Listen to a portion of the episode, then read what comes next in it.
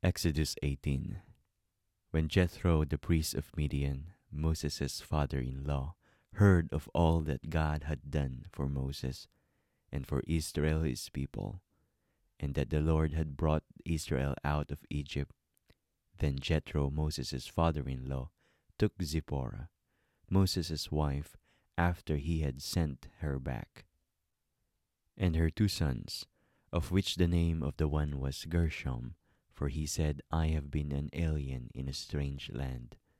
And the name of the other was Eliezer, for the God of my father, said he, was mine help, and delivered me from the sword of Pharaoh. And Jethro, Moses' father in law, came with his sons and his wife unto Moses into the wilderness, where he encamped at the mount of God.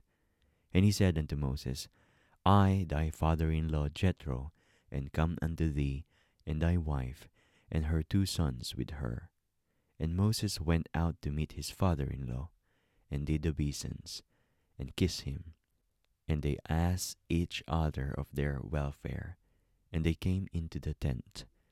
And Moses told his father in law all that the Lord had done unto Pharaoh, and to the Egyptians for Israel's sake, and all the travail that had come upon them by the way, and how the Lord delivered them. And Jethro rejoiced for all the goodness which the Lord had done to Israel, whom he had delivered out of the hand of the Egyptians. And Jethro said, Blessed be the Lord who hath delivered you out of the hand of the Egyptians, and out of the hand of Pharaoh, who hath delivered the people from under the hand of the Egyptians. Now I know that the Lord is greater than all gods, for in the thing wherein they dealt proudly, he was above them. And Jethro, Moses' father in law, took a burnt offering and sacrifices for God. And Aaron came, and the elders of Israel, to eat bread with Moses' father in law before God.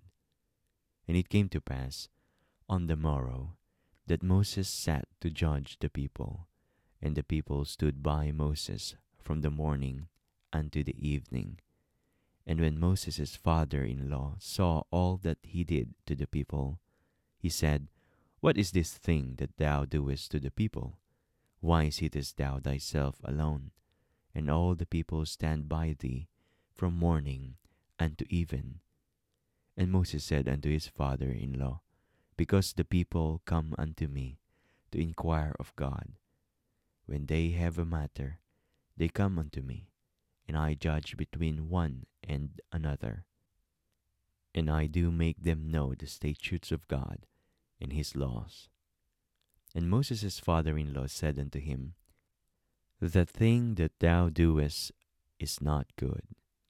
Thou wilt surely wear away, both thou and this people that is with thee, for this thing is too heavy for thee.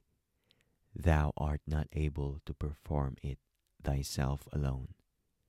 Hearken now unto my voice. I will give thee counsel, and God shall be with thee.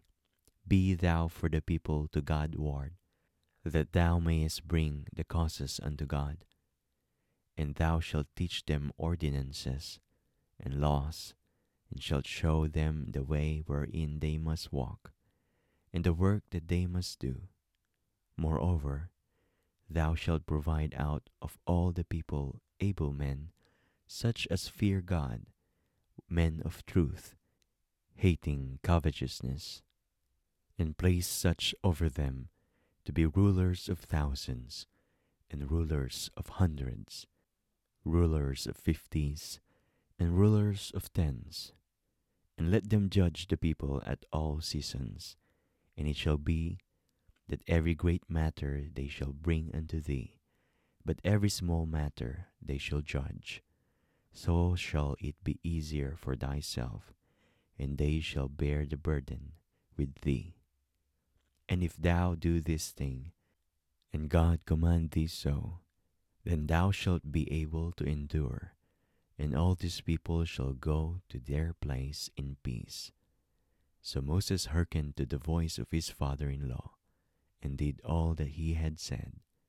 And Moses chose able men out of all Israel, and made them heads over the people, rulers of thousands, rulers of hundreds, rulers of fifties, and rulers of tens. And they judged the people at all seasons.